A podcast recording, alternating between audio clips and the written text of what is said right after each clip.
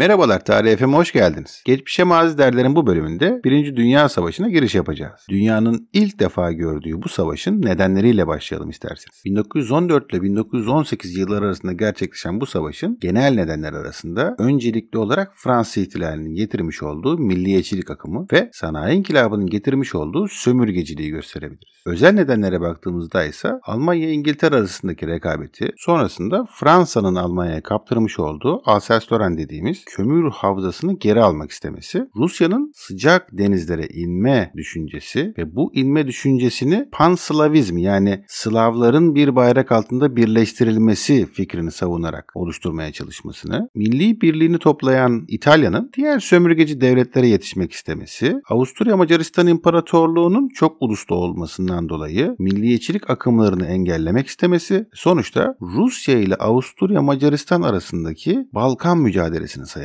Bu 6 sebepten başka onlarca sebep sayılabilir. Buradan dünyanın çok gergin bir duruma geldiğini anlamak istiyoruz. Tam en gergin olduğu zamanlarda Avusturya-Macaristan veliahtı Ferdinand bir Sırp milliyetçisi tarafından öldürülüyor ve 1. Dünya Savaşı'nın başlamasına sebep oluyor. Savaş başlayınca Osmanlı Devleti öncelikle İngiltere ile görüşüyor ve İngiltere ile birlikte olmak istediğini, onunla beraber davranmak istediğini belirtiyor. Buna karşılık İngiltere diyor ki Osmanlı'ya, sen tarafsız olarak kal, tarafsız olarak kalırsan ben de sana destek olurum. Bu destekler arasında Osmanlı Devleti'ne ekonomik yardım yapacağını ve kapitülasyonları kaldırabileceği vaatlerinde bulunuyor İngiltere. Buna karşılık da Almanya Osmanlı'ya bir teklifte bulunuyor. Diyor ki ben sana Turan ülkesini vaat ediyorum. Hangisi daha büyük teklif? Tabii ki de Almanya'nınkisi daha büyük bir teklif. Zaten Osmanlı Devleti 18. yüzyıldan itibaren Avrupalı devletlere karşı oldukça fazla ön yargı elde etmişti. En son bu yüzyıla geldiğimizde ise Almanya'nın teklifi tabii ki de daha cazip göründü. 4 yıl kadar sürecek bu 1. Dünya Savaşı'nda iki taraf oluşuyor. İtilaf kuvvetleri, ki bunlar İngiltere, Fransa, Rusya, Sırbistan, Belçika, Japonya, Romanya, Portekiz, Yunanistan, Brezilya ve en son ABD'nin girdiği grup ve ittifak kuvvetleri. Buradaki en büyük devlet, en büyük güç olarak Almanya'yı görüyoruz. Sonrasında Avusturya Macaristan, Osmanlı Devleti, Çanakkale Savaşı'ndan sonra bu gruba katılan Bulgaristan ve Romanya var. Bu arada savaşın başlangıç kısmında İtalya'nın Almanya tarafında olduğunu, sonradan İngiltere'nin yanına geçtiğinde söyleyelim. Peki ittifak grubunun lideri olan Almanya Osmanlı Devleti'ni neden yanında görmek istiyor? Öncelikle Osmanlı hem nüfus olarak hem de coğrafi olarak büyük bir ülke. Yani Almanya için yararlı. Yani Almanya savaşı geniş alanlara yaymak istiyor. Yükünü hafifletmek istiyor. Ayrıca Osmanlı Devleti'nin, Osmanlı İmparatorluğu'nun elinde bir güç var. Halifelik gücü. Osmanlı Devleti İslam dünyasını 1. Dünya Savaşı'na katılmaya ikna edebilirse Almanya tarafı galip gelecek. Peki Osmanlı Devleti neden 1. Dünya Savaşı'na katılmak istiyor? Almanya'nın yanında. Osmanlı İmparatorluğu öncelikle kaybettiği toprakları geri almak istiyor. Bunu hayal olarak kafasına koymuş. Özellikle ekonomisini çökerten kapitülasyonlardan yani ayrıcalıklardan hemen hemen tüm devletlere verdikleri ayrıcalıklardan kurtulmak istiyor. Ayrıca duyunu mumiye dediğimiz dış borçlar idaresinden, genel borçlar idaresinden kurtulmak istiyor. Sonrasında artık son zamana geldiğinde siyasi yalnızlık içerisinde. Osmanlı Devleti siyasi yalnızlıktan kurtulmak istiyor. Ve ayrıca Enver Paşa'nın liderliğindeki Talat ve Cemal Paşa'yı da içeren İttihat ve Terakki Partisi Almanya'nın savaşı kazanacağına inanıyor. Peki Dünya Savaşı'nın başlamasıyla Osmanlı Devleti hangi tedbirleri aldı? Öncelikle tarafsız olduğunu bütün dünyaya ilan ediyor. Sonrasında tarafsızlığın gereği boğazları tüm ülkelere kapatıyor ve kapitülasyonları tek taraflı olarak kaldırdığını duyuruyor. Ve ne oluyor biliyor musunuz? Osmanlı İmparatorluğu'nun kapitülasyonları kaldırılmasına ilk büyük tepki kendi müttefiki olan Almanya'dan geliyor. Sonrasında seferberlik ilan ediyor. Sonuçta dünyada bir savaş hali var. Aslında bu durum Osmanlı Devleti'nin savaşa öyle ya da böyle katılacağının bir göstergesi olarak sayılabilir. Tam buraya geldiğimizde bir anekdot vereyim. Osmanlı Devleti Dünya Savaşı öncesinde İngiltere'ye 2 adet gemi sipariş veriyor. Hatta bu gemilerin adlarını da 1. Osman koymuş bir tane geminin adını. 2. geminin adını Reşadiye olarak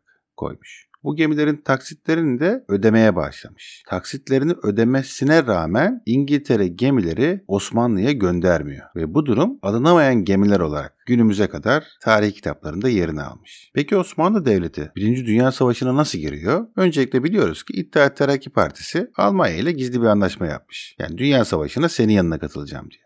Bu anlaşma sonucunda 11 Ağustos 1914'te Akdeniz üzerinden kaçan iki tane gemi var. Alman gemileri. Göben ve Breslau gemileri. Osmanlı Devleti diyor ki ben bu gemileri satın aldım Almanya'da. Göben gemisinin ismi Yavuz'dur. Breslau gemisinin ismi Midilli'dir. Bunları satın aldım diyor. Bu gemiler İstanbul'a Amiral Şoşon önderliğinde giriyorlar. Ve 16 Kasım 1914 tarihinde Rusya'nın Sivastopol ve Odessa limanları bu gemiler tarafından bombalanıyor. Size sığınan iki gemi Rusya'ya saldırıyor. Rusya da Osmanlı Devleti'ne savaş ilan ediyor. Ve Osmanlı Devleti böylece savaşa girmiş oluyor. Osmanlı Devleti zaten 11 Kasım 1914 tarihinde kutsal cihat ilan etmiş. Ve 12 Kasım'da İtilaf Devletlerine karşı davranışta bulunmuş. 24 Kasım 1914'te de Şeyhülislam Hayri Efendi cihadı mukaddes ilan ediyor ve böylece İslam dünyası savaşa davet ediliyor. Savaşa davet ediliyor edilmesine ama Osmanlı İmparatorluğu'nun bu daveti karşılıksız kalıyor. Çünkü İslam devletleri, İslam coğrafyası Osmanlı'ya yardım edebilecek kadar güçlü değil maalesef. Birinci Dünya Savaşı'nın başlamasından 3 Temmuz 1918'e kadar geçen sürede padişah olarak 5.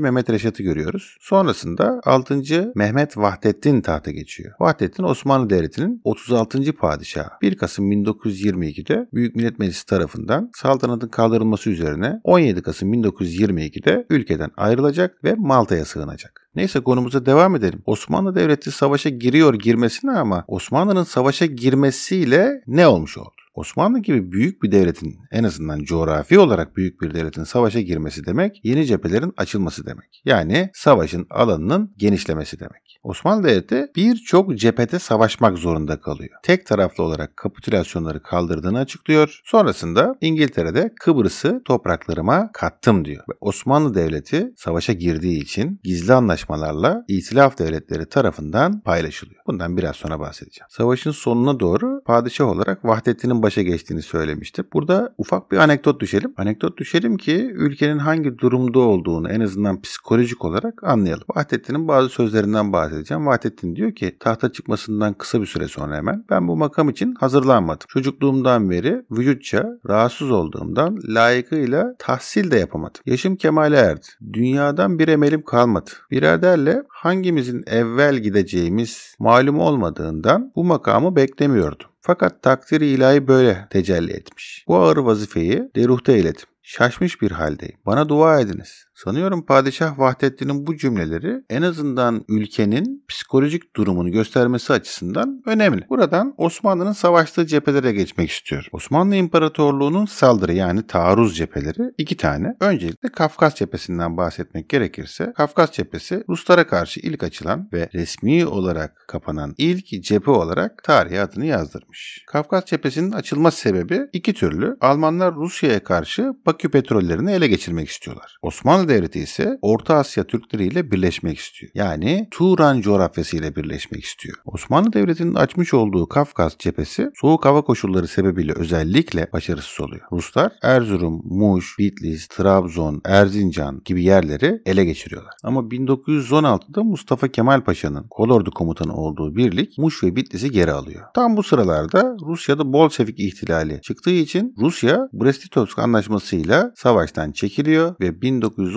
tarihinde bu cephe kapanmış oluyor. Rusya devleti hakkında konuşacak olursak Bolşeviklerle Menşevikler dediğimiz iki tane grup var. Bunların arasında iç savaş oluşuyor. Bolşevikler dediğimiz daha çok sosyalist grup, imparatorluğu, krallığı istemeyen grup. Menşevikler de eski düzeni savunan grup. Menşeviklerin beyaz ordusuna karşı Bolşeviklerin kızıl ordusu galip geliyor ve Rusya Bolşeviklerin çalışmaları ile savaştan çekiliyor. Sonucunda Kars, Ardahan, Batum yani Elviye'yi selase diyeceğiz buna ileride geri alınmış oluyor. Sonrasında Brest-Litovsk Antlaşması dediğimiz antlaşma Osmanlı ile Sovyet Rusya arasındaki tek antlaşma olarak tarih adını yazdırmış. Bu antlaşmadan hemen sonra Sovyet grubu, Sovyet Rusya, İtilaf Devletleri ile kendisi arasında yapılan yani eski Rusya ile İtilaf Devletlerinin yaptığı gizli anlaşmaları dünya kamuoyuna duyuruyor. 1918 Bolşevik devrimi ile beraber Rusya'da otorite boşluğu oluşmuş. Burada Mehmet Emin Resulzade 28 Mayıs 1918'de Azerbaycan'ın bağımsızlığını ilan ediyor ve Azerbaycan Milli Konseyi'nin başkanı olarak tarihe adını yazdırıyor. Sonrasında Azerbaycan Demokratik Cumhuriyeti'nin ilk kurucusu ve ilk cumhurbaşkanı olarak Mehmet Emin Resulzade'yi görüyoruz. Ayrıca Kafkas cephesi 20 23 Nisan 1915'te Ermeni sorununun çıkmasına da sebep olmuş. Tehcir yani göç ettirme kanunu Osmanlı Devleti tarafından çıkartılıyor. Bu kanuna göre isyana karışan Ermeniler Suriye ve Lübnan'a sürgün ediliyor. Ermeni meselesinden ileride söz edeceğim ama sözü gelmişken birkaç kelime edelim. 27 Nisan hakkında bir şeyler söyleyelim. Osmanlı Devleti Çanakkale'de İtilaf kuvvetlerine karşı mücadele ederken Ermeniler aynı günlerde Doğu ve Güneydoğu Anadolu'da bazı devletlerin de desteğiyle isyan ediyorlar.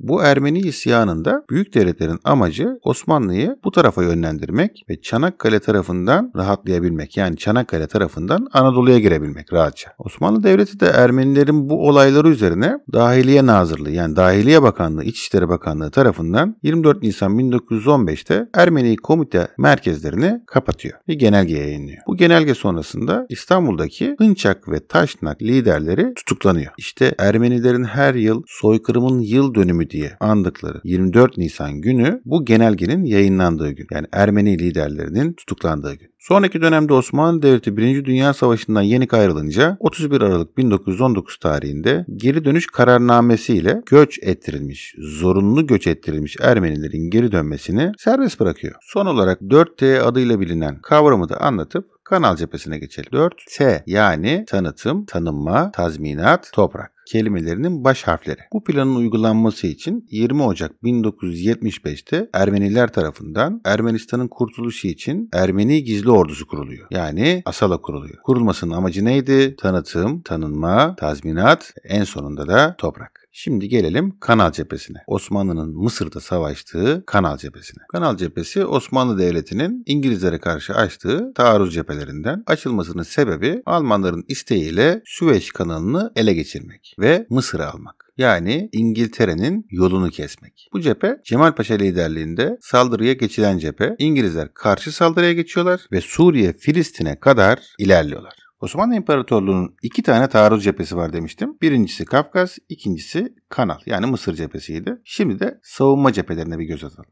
Özellikle anlatmak istediğim cephe Çanakkale cephesi. Bu cephe İngiliz ve Fransızlara karşı mücadele ettiğimiz cephe. İtilaf kuvvetleri Çanakkale cephesini Osmanlı Devleti'ne karşı neden açıyorlar? Öncelikle bu bölgeden geçerek başkent İstanbul'u alıp Osmanlı'yı savaşın dışına bırakacaklar. Sonrasında bu bölgeden Rusya'ya yardım gönderebilecekler ve Osmanlı-Almanya bağıntısını kesecekler. Ve Çanakkale cephesinin açılması, Çanakkale cephesinin kazanılması ile beraber Balkan devletlerine de baskı yapılacak. Yani Balkan devletleri kendi tarafına, İtilaf grubu tarafına çekilmiş olacak. Anafartalarda ve ConkBayırında savaşan Mustafa Kemal, ben size taarruzu değil, size ölmeyi emrediyorum emrini bu savaşta askerlerine karşı kullanıyor. Mustafa Kemal'in bu savaşta, bu cephede Çanakkale cephesinde Anafartalar kahramanı ilan edildiğini ve bu cephede Tuğgenerallik yani Mirlivalık rütbesine yükseltildiğini söyleyelim. Çanakkale cephesinde İtilaf Donanması Komutanı Hamilton ve Churchill'dir. Bu savaşta Osmanlı Devleti'nin başkomutanı ise Mareşal Liman von Sanders'tir. Ve Liman von Sanders'in Türkiye'de 5 sene adlı eseri önemlidir. Okumanızı tavsiye ederim. Çanakkale cephesi ile beraber savaş Balkanlara yayılıyor ve Bulgaristan ittifak kuvvetlerinin yanında savaşa katılıyor. Bu durum Osmanlı ile Almanya arasındaki kara bağlantısının kurulması anlamına gelir. Bulgaristan'a savaşa katılması karşılığında Dimetoka bölgesi veriliyor. Çanakkale savaşlarında ileride de Sakarya Savaşı'nda özellikle eğitimli insan kaybımız çok oluyor. Bu durum ileriki dönemde, özellikle Cumhuriyet döneminde eksikliğini bizzat hissettirecek bir durum. Çanakkale cephesini Osmanlı İmparatorluğu'nun yenmesiyle beraber Dünya Savaşı'nın 2 yıl kadar uzadığını söyleyebiliriz. Daha erken bitecek bir savaş 2 yıl kadar uzatılıyor. Ve Çanakkale Savaşı, Çanakkale ruhu oluşturması açısından milli mücadelenin kazanılmasında oldukça etkili bir savaş. Çanakkale'den hemen sonra Suriye-Filistin cephesine gelelim. Bu cephe Kanal cephesine karşı İngilizlerin açtığı bir cephe. O zaman diyebiliriz ki Suriye-Filistin cephesi Kanal cephesinin kısmen devamıdır. Bu cephede Erik von Falkenhayn 7. Ordu komutanı olarak başarısız olunca yerine Liman von Sanders Yıldırım orduları komutanı olarak devam ediyor ama Liman von Sanders de bu cephede başarısız oluyor. İngilizler Kudüs ve Gazze'yi ele geçiriyor. Yıldırım orduları komutanı yani 7. Ordu komutanı Mustafa Kemal İngilizlere bu cephede Suriye'de durdurmayı başarıyor. Bu başarıların ardından Mustafa Kemal'in Toroslara ilerlemesinden rahatsız olan İtilaf kuvvetleri Mondros'u bahane ederek Osmanlı hükümetine istekte bulunuyorlar. ve bunun üzerine Mustafa Kemal Paşa ordusunu dağıtıyor ve padişah tarafından geri çağrıldığı için İstanbul'a geçiyor. Ancak buradaki başarılarından dolayı Mustafa Kemal Paşa'ya padişah tarafından 22 Eylül 1918 tarihinde fahri yaverlik veriliyor. Birinci Dünya Savaşı boyunca Mustafa Kemal Paşa'nın Çanakkale'de, Kafkas cephesinde ve Suriye cephesinde mücadele ettiğini görüyoruz. Cepheye dönecek olursak padişah değişikliğiyle Sultan Vahdettin başa geçince Mondros Ateşkes Antlaşması imzalanmış, Suriye, Filistin, Yemen ve Ürdün bu cephede kaybedilmiş oluyor. Bu cephe Osmanlı İmparatorluğu'nun en fazla toprak kaybettiği cephe olarak tarihe adını yazdırmış. İngilizlere karşı savaştığımız bir cephede Irak cephesi. Burada İngilizlerin Irak cephesini açmasının amacı bu bölgedeki Abadan petrollerini denetlemek ve Rusya'ya yardım gönderebilmek. Neredeyse konunun başından beri anlatıyorum. Rusya bu savaşta kilit ülkelerden bir tanesi. Rusya'nın 1. Dünya Savaşı'ndan çekilmesi tüm dengeleri bozacak. Ama son dakika bir gelişme daha oluyor ki onu biraz sonra söyleyeceğim. Irak cephesinde Osmanlı orduları Halil Paşa komutanlığında Kut'ül Amare'de ve Selman-ı Pak savaşlarında 15.000 İngiliz askerini esir alıyorlar. Fakat bu bölgede Arapların yardımına sahip olan İngiltere galip geliyor. İngiliz ve Araplara karşı savaştığımız bir cephede Hicaz-Yemen cephesi. Araplar 5 Haziran 1916 tarihinde bağımsız oluyorlar. Bu durum özellikle İslamcılık yani ümmetçilik anlayışının artık savunulamayacağını, bu düşüncenin artık bittiğinin apaçık bir göstergesi olarak tarihe adını yazdırmış.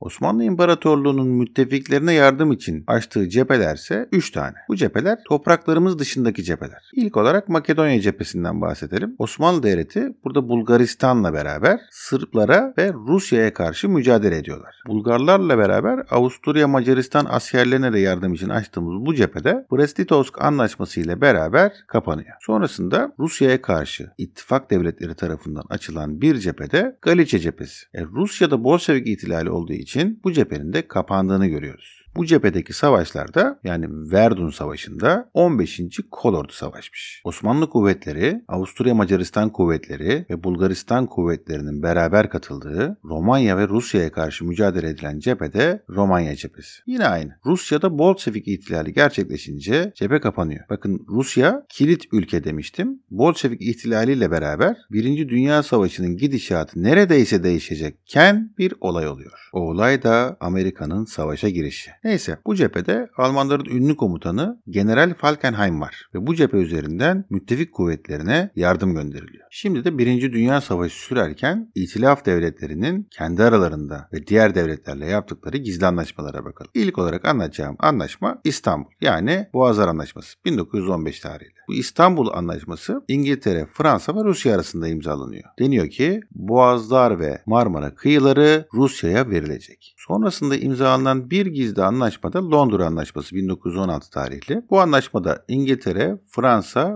Rusya ve İtalya arasında imzalanmış. İtalya'nın İtilaf grubunda savaşa katılması durumunda 12 adanın ve Akdeniz kıyılarının İtalya'ya bırakılması vaat edilmiş. 1916 tarihli bir diğer anlaşmada Sykes-Picot Antlaşması İngiltere, Fransa arasında imzalanıyor. İngiltere'ye Irak, Fransa'ya Suriye ve Güneydoğu Anadolu vaat ediliyor. Musul'da da bir Arap devletinin kurulması bu gizli anlaşmada planlanıyor. Gizli anlaşmaları devletler kendi aralarında niye yaparlar? Savaş bittikten sonra toprak paylaşımında kavga etmeyelim diye yaparlar. Sonrasında yine 1916 tarihli Petrograd protokolü var. Bu Petrograd Antlaşması da İngiltere, Fransa ve Rusya arasında imzalanmış. Sykes-Picot Antlaşması'nı kabul etmesi halinde Rusya'ya Erzurum, Van, Bitlis ve Doğu Karadeniz'in verilmesi planlanmış. 1916 tarihinde McMahon Antlaşması var. İngiltere'nin Mısır valisi McMahon'la İngiliz ajanı Lawrence arasında imzalanmış. Araplara bağımsızlık vaat edilen anlaşma bu anlaşma. Ve bu anlaşmada Şerif Hüseyin önemli rol oynuyor. Son olarak da 1917 tarihli Saint-Jean-de-Maurienne Antlaşması var. İngiltere, Fransa, Rusya ve İtalya arasında imzalanmış. İtalya'ya deniyor ki sen Sykes-Picot Antlaşması'nı kabul edersen Batı Anadolu'yu ve Akdeniz bölgesini sana vereceğim. Yani devletler diyorlar ki İngiltere Irak'ı alacak, Fransa da Suriye ve Güneydoğu Anadolu'yu alacak.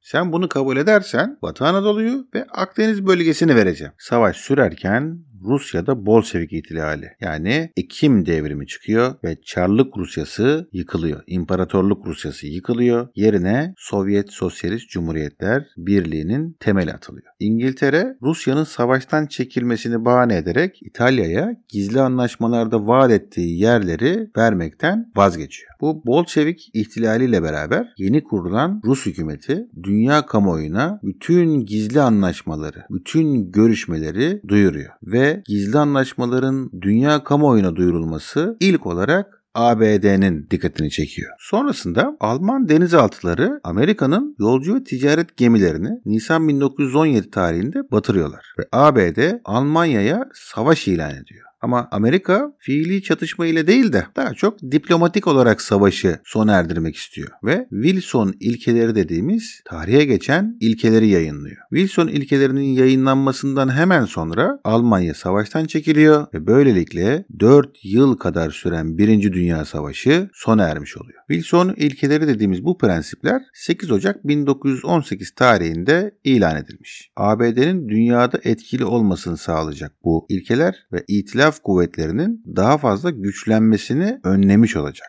Bu ilkeler yani Wilson ilkeleri aynı zamanda Amerika Birleşik Devletleri'nin dünya liderliği anlayışının temelini oluşturan belgeler. Wilson ilkelerinin maddelerine bakalım. Öncelikle deniyor ki yenen devletler yenilen devletlerden toprak ve savaş tazminatı almayacak. Her devlet kendi geleceğini belirleme hakkına sahiptir deniyor. Yani self-determinasyonu savunmuş. Osmanlı topraklarında Türklerin çoğunlukta olduğu yerlerde Türk devleti kurulacak deniyor. Boğazlar uluslararası olacak ve tüm devletlere açık olacaktır hükmü getiriliyor. Özellikle deniyor ki gizli anlaşmalar geçersiz sayılacaktır ve bir daha dünyada gizli anlaşma yapılmayacaktır. Yani diyebiliriz ki Wilson ilkeleri gizli anlaşmaları geçersiz kılan ilk gelişmedir. Sonrasında yine bu ilkelerde deniyor ki uluslararası barışı sağlamak için cemiyeti akvam yani milletler cemiyeti kurulacaktır. O zaman şöyle diyelim. Klasik sömürgecilik anlayışı Wilson prensipleriyle tarihe karışmış. Savaş tazminatı yerine onarım bedeli denecek. İşgal kelimesi kaldırılacak. Manda dediğimiz yönetim tarzı oluşturulacak. Ve bu kavramların Paris Barış Konferansı'nda geçerli hale geleceğini, hukuki hale geleceğini göreceğiz. 1. Dünya Savaşı konusu bittiğine göre artık sonuçlarına bakabiliriz. Osmanlı Devleti, Avusturya-Macaristan İmparatorluğu ve Rus Çarlığı artık tarihe gömülüyor. Polonya, Çekoslovakya, Yugoslavya, Litvanya, Macaristan, Türkiye gibi yeni devletler kuruluyor. Büyük imparatorlukların ve devletlerin yıkılmasıyla beraber Orta Doğu'da ve Avrupa'daki dengeler bozuluyor. 1. Dünya Savaşı'ndan sonra sınırların çizilmesinde milliyetçilik düşüncesine dikkat edilmediği için azınlıklar sorunu bu saatten sonra ortaya çıkıyor. İngiltere ve Fransa en önemli rakipleri olan Almanya'yı saf dışı bırakmış oluyor. 1. Dünya Savaşı'ndan itibaren artık Cumhuriyet rejimlerinin ağırlık kazandığını göreceğiz.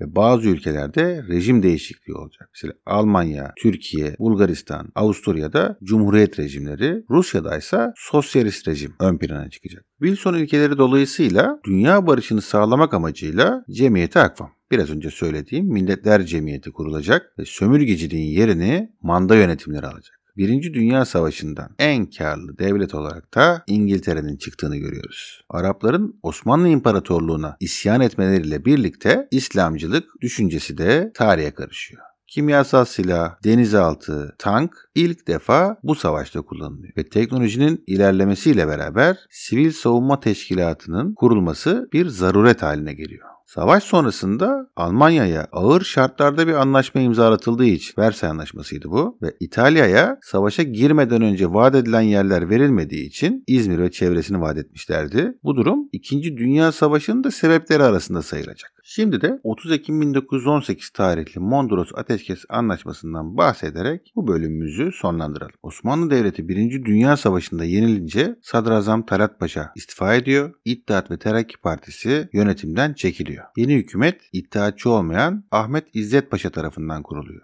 Bahriye Nazırı yani Deniz Bakanı Rauf Orbay başkanlığındaki heyet Hariciye Müsteşarı Reşat Halis ve Kurmay Yarbay Sadullah Bey Ateşkes Konferansı'na gidiyorlar. Mondros ateşkesi İtilaf Devletleri adına İngiliz amirali Kartorp tarafından Limna Adası'nın Mondros limanında imzalanıyor. Ateşkesin en tehlikeli maddesi 7. madde. 7. maddede deniyor ki İtilaf Devletleri güvenliğini tehlikede görürlerse her yeri işgal edebilirler. Sonrasında vilayeti sittede yani 6 ilde, nereler bunlar? Bitlis, Erzurum, Sivas, Diyarbakır, Van, Elazığ. Buralarda bir karışıklık çıkarsa bu bölge yine işgal edilebilir. Bu da 24. madde. Boğazlar İtilaf Devletleri tarafından işgal edilecektir deniyor. Osmanlı ordusu terhis edilecek. Orduya ait her türlü silah ve cephane İtilaf Devletlerine teslim edilecektir. Şimdi zaten sadece buraya kadar bile ufaktan değil açık açık işgale zemin hazırlanıyor. Hükümet haberleşmesi dışındaki haberleşme istasyonları İtilaf Devletleri'nin denetime verilecektir deniyor. İtilaf Devletleri bütün liman ve tersanelerde faydalanacaktır deniyor. Toros tünelleri, demir yolları, deniz işletmeleri İtilaf Devletlerine bırakılacaktır. Denizciliğe ait, askerliğe ait ve ticarete ait bütün malzemeler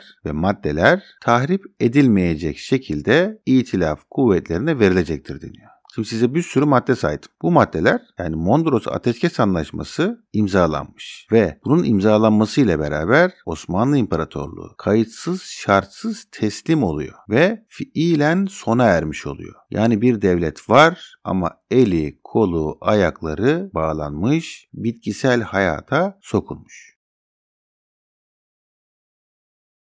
Bu podcastimizin de sonuna geldik.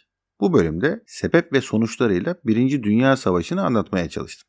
Görüş, düşünce, eleştiri ve yorumlarınızı tarihfm@gmail.com adresine gönderirseniz sevinirim. Hiçbirini cevapsız bırakmıyorum. İlginize çok teşekkür ederim. Görüşmek üzere. Hoşça kalın. Geçmişe vaaz ederler, geleceğe bak. Şu üç günlük